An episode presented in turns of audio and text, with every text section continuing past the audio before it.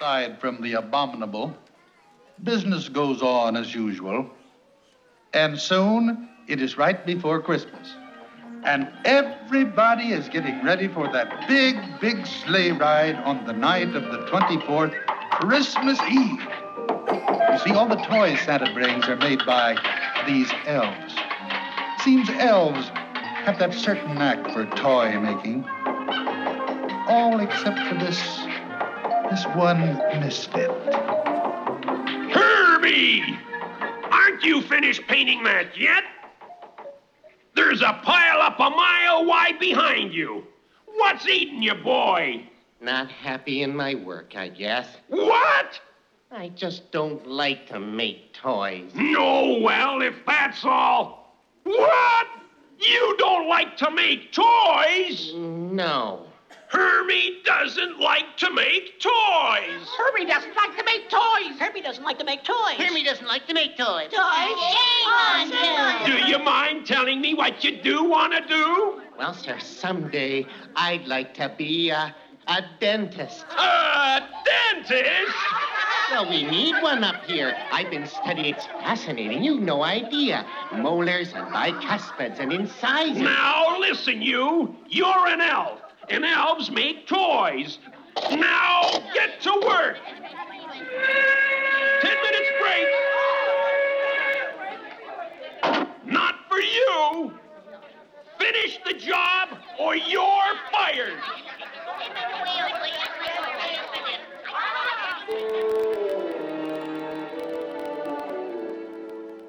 Why am I such a misfit? I am not just a You can't fire me. I quit. Seems I don't fit in. I'm sorry. I'm sorry. I'm just not ready to move past Christmas yet. I'm not ready. It felt like Christmas just came and went too quickly this year. I don't know what it was. It was 60 degrees on Christmas. That might have had something to do with it. It felt like we kind of lost a week somewhere in December. And so I'm not ready to move on. I'm going to keep watching Christmas movies, keep talking about these things because, because Hermie doesn't want to build toys. And we haven't talked about that yet. Hermie doesn't want to build toys. So he goes to his overly aggressive supervisor, and his, his, his honest and heartfelt response to the question, What's eating you, boy? is I'm just not happy in my work, I guess. This is a kid's movie. I'm just not happy in my work, I guess.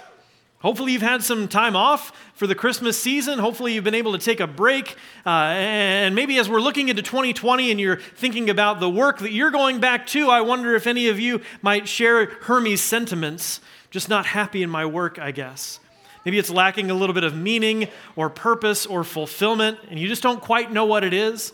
And this is also a fifth weekend for us, so uh, we have our, our Hope Kids worshiping with us today. Every fifth weekend at Hope Ankeny, we like to worship together as families. And, and kids, you've had a break too off of school, and, and I wonder if you're thinking about going back. You know, that's, that's your work, going back to school and wondering, man, I, I don't know what, what I'm leading into. How, how is what I'm studying today go setting me up for, you know, the future work that I one day might do? And maybe even like Hermie, you just don't feel like you fit in. Like you feel like a misfit. Everybody else, all the other elves, are, are perfectly happy doing the things that they're doing and they're getting along just fine. And, and why do you feel different in, in the work that you're called to do? This is also uh, the final weekend of 2019. Our 2019 message series, we've looked at 12 books of the Bible every 12 months. And so uh, we started all the way back in January looking at the book of Acts. It's been a really great year working through 12 books of the Bible. And this is our last message in the book of Revelation that we've been studying through the month of December. And one of the themes that has kept coming up in the book of Revelation has been how beneficial it is for us to know how the story ends. That, that here in Revelation we have a book about the end of this, of this creation story that we're all a part of. And that because we know how the story ends, uh, we actually get to live our lives with a great deal of confidence and hope because of the victory that we share in, in what Jesus has done for us, whose birth we just celebrated on Christmas. That because of our faith and trust in Jesus Christ, who has set us free, who has forgiven us, who has died for our sins, when we place our trust in Him and, our, and we surrender to Him with our whole lives, that we get to experience the joy of this forever kingdom, God, that we get to experience that and how incredible that will be. And this theme of knowing the end of the story, how the story ends, actually shows up quite often in, in Scripture. Back in the month of August, we studied uh, the book of Isaiah. And in Isaiah, God talks about this, this topic his plans being the same from beginning to end. He says this in chapter 46 I am God and there is no other. I am God and there is none like me. I make known the end from the beginning. From ancient times, what is still to come, I say, My purpose will stand, and I will do all that I please. I feel like it's critically important for us every time we gather together to worship to remember that that's why we're here. You know, we ask questions about our, our lives, our work, the meaning and purpose that we find in the things that we're doing in our life, but, but ultimately, why we gather for worship is so that we can know more about who God is learn more about his identity because the more we learn about who God is, the more confident we're going to be in who we are and who he's created us to be because he has made us in his image. And this is God saying who he is, that, that his purposes in your life, in my life, in all of creation will come to pass. That God's plans are the same. And he has this interesting statement I make known the end from the beginning. So, as we have been studying the end of the story, we have here God telling us that the plan has always been this that, that the end that we're studying has been there from the very beginning, and that in fact he revealed the plan from the very beginning of everything. And so I guess the best place to explore this would be to go all the way back to Genesis chapter 1. The very beginning. We're studying the very end. We might as well hop all the way on back to the beginning and see how this thing kicks off. Genesis chapter 1 God makes everything out of nothing. I wonder if you've ever tried to wrap your mind around that even just a little bit. I mean, it's, it's impossible for us to do because none of us actually knows what nothing is. We don't have the ability to uh, actually comprehend what it is that nothing would be, but that's what was. And out of nothing, God made everything, everything in all of existence stars and planets and blades of grass and uh, time itself and space and physics and, and atoms and all the things that we know. God creates. It's the first thing that we know about who God is. The first characteristic we see in God is that He is creative, infinitely creative. That God could have made a universe that was purely functional, that everything just worked. But instead, God chose to make things that, yeah, work, but there are things in this entire universe that we don't know why they exist other than that they are aesthetically pleasing. They're beautiful. And God made them specifically for that purpose that God exercises creativity. And then, after he's finished speaking all of the universe into being and everything that exists, he takes his hands and he forms people, his greatest creation, his most blessed creation, with his hands, breathes his own life into human beings. Genesis 1:27. So God created mankind in his image. In the image of God, he created them, male and female, he created them. God blessed them and said to them, Be fruitful and multiply. Fill the earth and govern it. Some, some translations say subdue it. Of, of all of God's creations, you are the only one that actually has God's characteristics, his traits. Imago Dei in the Latin, the image of God, is what you have inside of you, which means that if God is creative, that means you are creative also. That God has given you that characteristic and that trait this, this command that God gives, it's the first commandment in all of Scripture for people be fruitful and multiply. Fill the earth and govern it. There are a couple of different uh, interpretations, ways to read this passage that theologians have explored over the years. The, the first and most obvious is that God is simply giving a, a mandate, instruction for procreation, to have children. Because unless God actually explicitly gives an instruction for procreation, there was absolutely no way a man and a woman were going to figure that out. With me? Okay. Perfectly acceptable interpretation. The, the Hebrew verb there for be fruitful, it's that Hebrew text. Really quickly, paru. Paru is the Hebrew word there for be fruitful. It does show up in the Old Testament talking about offspring, children. It shows up in some other ways too. We read Isaiah 46. There's this section in the middle of Isaiah 45 and 46 where, where God is talking about who he is, and he uses this word about his own righteousness, that his righteousness is a fruit of who he is, of his existence. That part of what it means to bear fruit is actually to live out of who you are, not just procreatively, but creatively. That bearing fruit is more than just having children, it's actually creating things in this world that fill it. That there's a theological interpretation of, of this mandate as a cultural mandate. That God is saying, I've made you in my image. You have my creativity in you. Now I'm going to give you the keys to this creation, and I want to see what you're going to do with it. It's your turn. God rests after this creation and says it's your turn to create.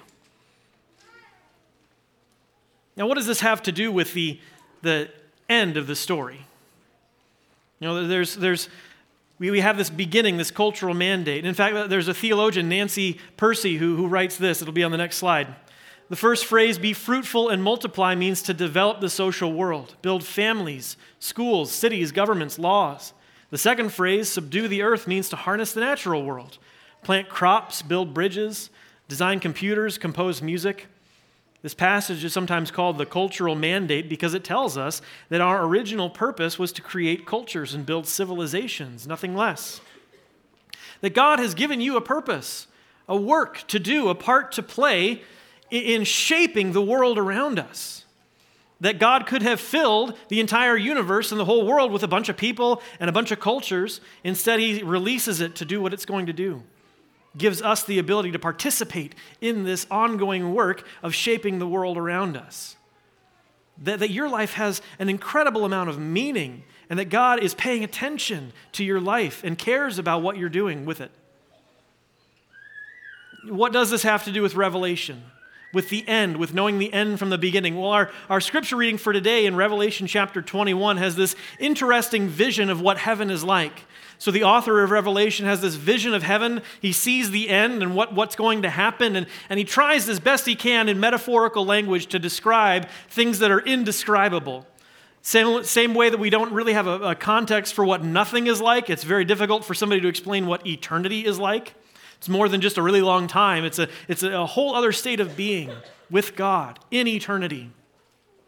And so he's trying to describe these things and what heaven looks like, and he has this vision of the eternal city of God. And it says in Revelation 21 the city does not need the sun or the moon to shine on it, for the glory of God gives it light, and the Lamb is its lamp. The nations will walk by its light, and the kings of the earth will bring their splendor into it. On no day will its gates ever be shut, for there will be no night there. The glory and honor of the nations will be brought into it. So he sees this vision of the eternal city of God illuminated by, by Jesus himself sitting on the throne. Uh, I was talking to, to a woman last night and she said, That's kind of sad that we don't get to have sun or moon. I kind of like looking at them. And it says, It doesn't say they're not there, just says we don't really need them anymore because God's giving all this light. But it also says he sees this kind of processional through the gates of the city up to the throne of God and the kings of the earth, of the nations of the earth, bringing their splendor into it. The Greek here for nations is ethne, meaning ethnic groups, not like the geopolitical countries we have, but, but people groups, ethnicities. And here, the author of Revelations is witnessing the leaders of ethnicities, every culture that's ever existed, bringing its own splendor into heaven. The things that those cultures have produced, walking into heaven with them. Actually, getting to be a part of what heaven is. That God is saying, the plan from the beginning was that you would continue to further creation. And here at the end, we get to see the fruits of your labor, of your work, brought before Jesus Christ. I wonder what that's going to be like. I wonder what we're going to get to see. Of every people group and ethnicity that has ever been, every culture on the planet, what kind of food will there be, and art, and music, and technology, and science, and discovery, and all the things that we've experienced here? And God says, I'm, I want that to be a part of eternity, that that gets to be a part of this experience for all of us to share together. I think that that's exciting for a lot of people, but I feel like for a lot of us, it can also feel intimidating as we think about our work, the part that we're playing. And maybe asking our questions of, of is what I'm doing in, in my work part of that? How, how is what I'm doing adding to our culture, to, our, our, to the glory and the splendor of our nation? Do I feel like that's really where I fit in? Or do I feel sometimes out of place? Maybe what I'm doing isn't that big of a deal. Maybe sometimes you feel like a human stuck in an elf's world. Let's take a look.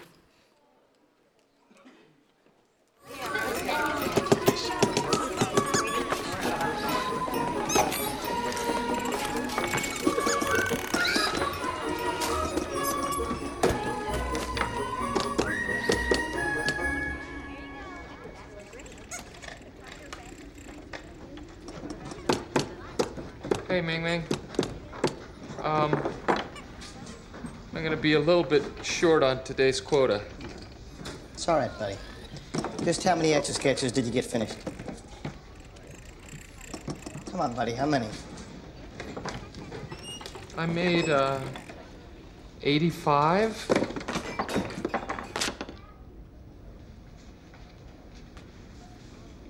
Eighty-five. That puts you 915 off the pace. Why don't you just say it? I'm the worst toy maker in the world. I'm a cotton-headed ninny muggins. No, buddy, you're not a cotton-headed ninny muggins. We all just have different talents. That's all. Seems like everyone else has the same talents except for me. You you have you have lots of talents. Uh, special talents, in fact, like um, uh, special talents. You changed batteries in the smoke detector? You sure did. Triple A's. And in six months, you'll have to check them again. Won't he? And you're the only baritone in the elf choir. you bring us down a whole octave. In a good way. See, buddy, you're not a cotton-headed ninny muggins. You're just special. And so, Buddy was sent where the, the special elves work.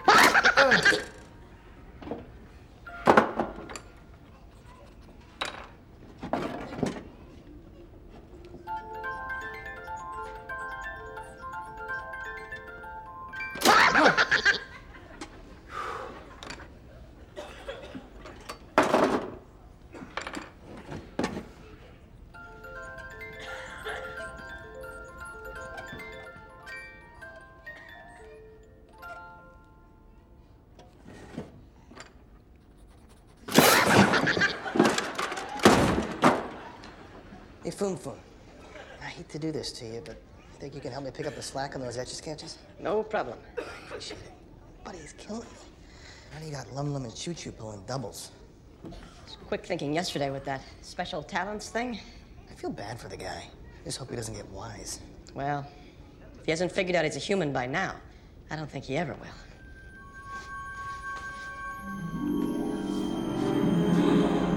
If he hasn't figured out he's a human by now, I don't think he ever will. I think they're too small. You're just special.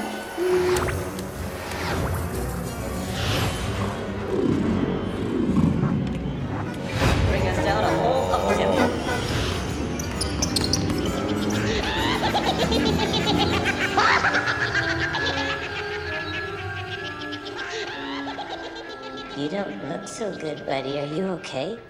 I'll be okay. I just need a glass of water. Buddy.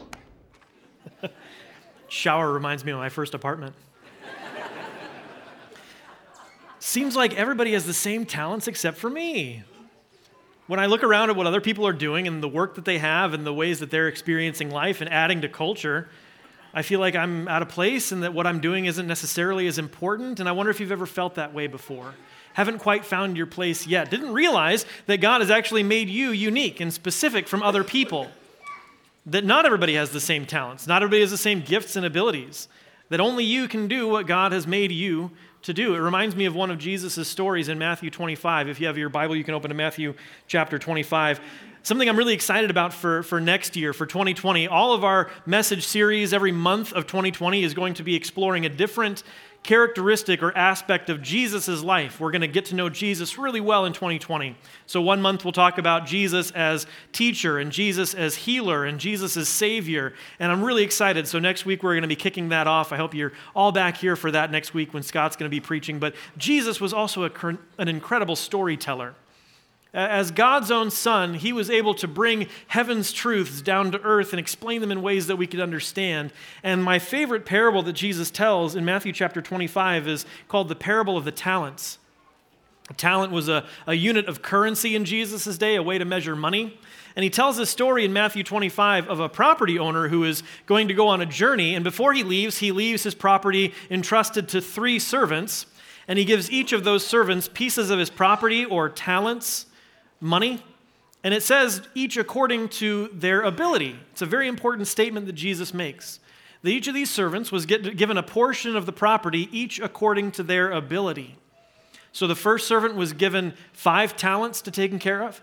The second servant was given two, and the last servant was given one talent to care for, and the property owner went on his journey. It says in verse 19 After a long time, the master of those servants returned and settled accounts with them. The man who had received five talents brought five more. Master, he said, You entrusted me with five talents. See, I have gained five more. His master replied, Well done, good and faithful servant. You have been faithful with a few things. I will put you in charge of many things. Enter into the joy of your master. And the, the servant who had received two talents did the exact same thing. Went to his master and said, See, I have brought two more. And the master's response was the same Well done, good and faithful servant. Enter into the joy of your master. And when it came to the third servant who had been given one talent, he goes up to his master and he says, This Master, I knew you to be a hard man, reaping where you did not sow and gathering where you scattered no seed. So I was afraid, and I went and hid your talent in the ground. Here you have what is yours. His master answered him, You wicked and lazy servant, you knew that I reap where I have not sown, gathered where I scattered no seed. Then you ought to have invested my money with the bankers, and at my coming I should have received what was my own with interest. So take the talent from him and give it to him who has 10 talents. There's a few things Jesus is pointing to us here. One of them we kind of overlook. Uh, it's more convenient to gloss over this whole business about uh, reaping where you didn't sow and gathering where you scattered no seed. And obviously, Jesus is using this parable to teach us about God, who God is, our Father, this master in heaven who uh, has entrusted us with his property. That cultural mandate from Genesis 1:27 that, that we would fill the earth, that we would be fruitful and multiply that, that, that God has entrusted us with, with His creation, and, and one day He's going to ask, What did you do with the time that I gave you? And for two of the servants, it was incredibly exciting that they would get to say to their master, See, this is what I did, this is what I brought you. And for one servant, he was afraid because he didn't really understand who his master was. He didn't really have a concept, a relationship with his master that allowed him to see that his master was trusting him to participate in his property, in his creation, in the things that he had given him. Giving us the opportunity to be a part of what God is doing. And if you don't understand that about who God is, then you're not going to understand about who you are. A well loved, trusted servant of the king who's going to get to one day show him what you did and for him to be excited over that. And I've said it before, so if you've heard me preach this, I'm sorry, but I, I think the, I don't think the hero of this parable is actually the, the servant who had five talents and gained five more. I think the hero of this parable is actually the servant who was given two. Because here was a servant who, who had just watched his friend, his coworker, be given by his master more than double what he was given. And if that had been me, or maybe many of us, we would have watched that whole thing play out and, and begin asking these negative questions like, why, why was he trusted with more than me? Am I, not, am I not good enough to have that? Does, does God not love me like he loves that person? And we start to do this in our lives, looking around at the other people in, in, in, our, in our circle and wondering, why, why didn't I get what they got in life? That, that, that job that, that she got, I wanted that job. That family that he has, I wanted that family. That skill that I see, I, would, I, want, I wish I could do that. Why can't I do that?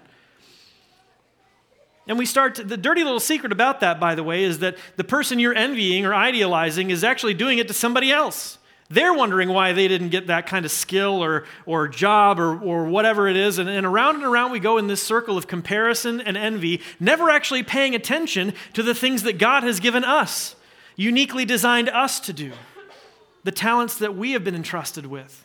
Because God has made you to do the things that only you can do. And that's what this servant does.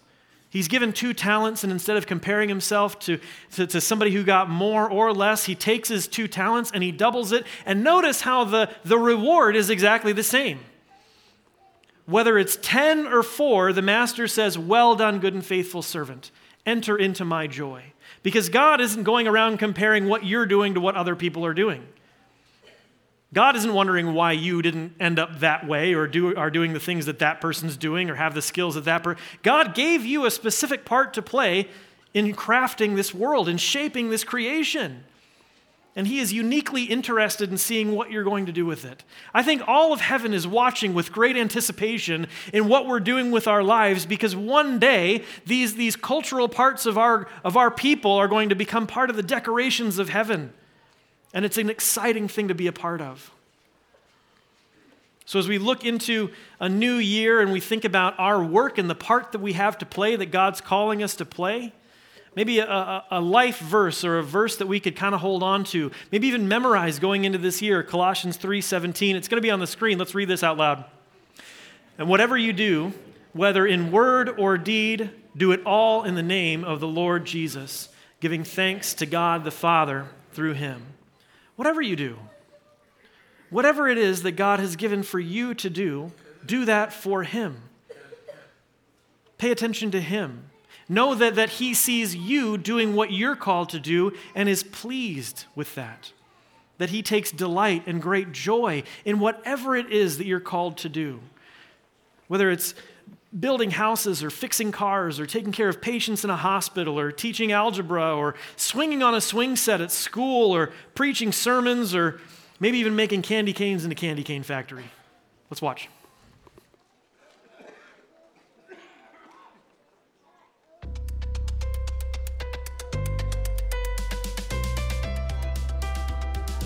Candy canes come in many different colors and sizes. Candy makers start by cooking up a big batch of sugar, water, and corn syrup. Next, they prepare a mix of starch and peppermint flavoring. As they blend together, the flavoring binds to the starch. The flavoring mix is emptied into the middle of the syrupy slab. Then the whole thing is fed into a machine that folds the batch repeatedly using shovels and a plunger. This distributes the flavoring evenly. These pullers stretch the mixture around a metal post. This action aerates the candy, turning it white. This batch will make 3,200 candy canes, but there's still a lot more work to do. Next, they roll strips of red colored candy. A worker stretches and folds it to widen the strip.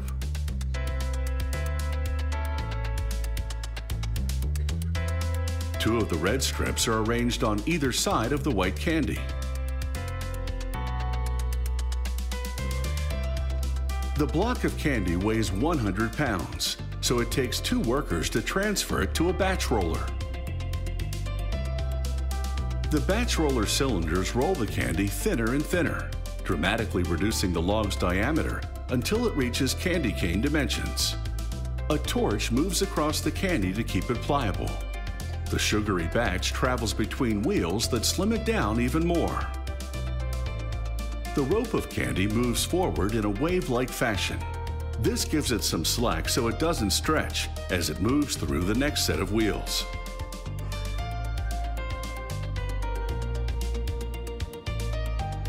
The candy rope moves through two angled belts that twist it, and a chain of knives cut the twisted rope to candy cane size.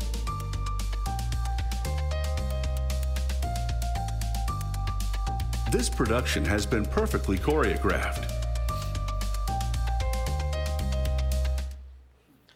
It's one of my guilty pleasure shows called How It's Made on the Science Channel. That's right, I know how to have a good time. I could watch that show all day. I'll probably watch it all afternoon. It's awesome. Every half hour episode has three or four of these segments that just kind of go along and track down how, how, how these certain products in our lives that we take for granted get produced, like shopping carts and spark plugs and candy canes. And, and I, I could watch this all day because I am fascinated, endlessly fascinated, by the seemingly infinite ways people in our world are coming up with these things, producing these things, making these things adding to our culture. And it's even fun for me to think that one day the people in this factory will get to stand before Jesus and he'll ask, So what'd you do with the time that I gave you? And that they would be able to say, We made candy canes, and for God to say, Wow, that's amazing. I never would have thought of that. Candy canes. And they were good. Well done, my good and faithful servant. Enter into my joy. That whatever you do, do it for Jesus. Worship him with your life, with your work, and know that, that maybe this year, as you're thinking about, you know, New Year's Eve resolutions or New Year's resolutions are often dismal negative things, thinking about what are the things that I need to give up or change or do differently. And I'm not saying there's necessarily anything wrong with that, but, but I would almost encourage you this year maybe think about what you already have. What are the talents that God has already given you at your disposal? And how could you use those things to make something for Him, to do something for Him, and know that this year God is smiling on you, that, that He is delighted in what you're doing? And that with whatever He's given you, if you're doing it for Him, then you'll get to hear Him say, Well done, my good and faithful servant. Enter into my joy. Would you stand with me and let's pray together? Heavenly Father, thank you so much for uh, the truth and the promise we have, the hope that we have in Jesus Christ. Thank you that, that because of our relationship with Him, we know you as our Heavenly Father who loves us. And I pray that for all of us, we would appreciate more and more what that means, God, that, that we don't have to fear you or be afraid of you, God, but that we can uh, receive your joy and know your delight. Uh, I pray for all of us in the year to come, God, that you would help us to uh, look specifically at our lives and the ways that you're calling each of us individually to, to follow you, to be a part of the world that you've created, and to, to extend your love to people who don't know that yet. So we thank you, God, for that love, and we praise you in Jesus' name. Amen.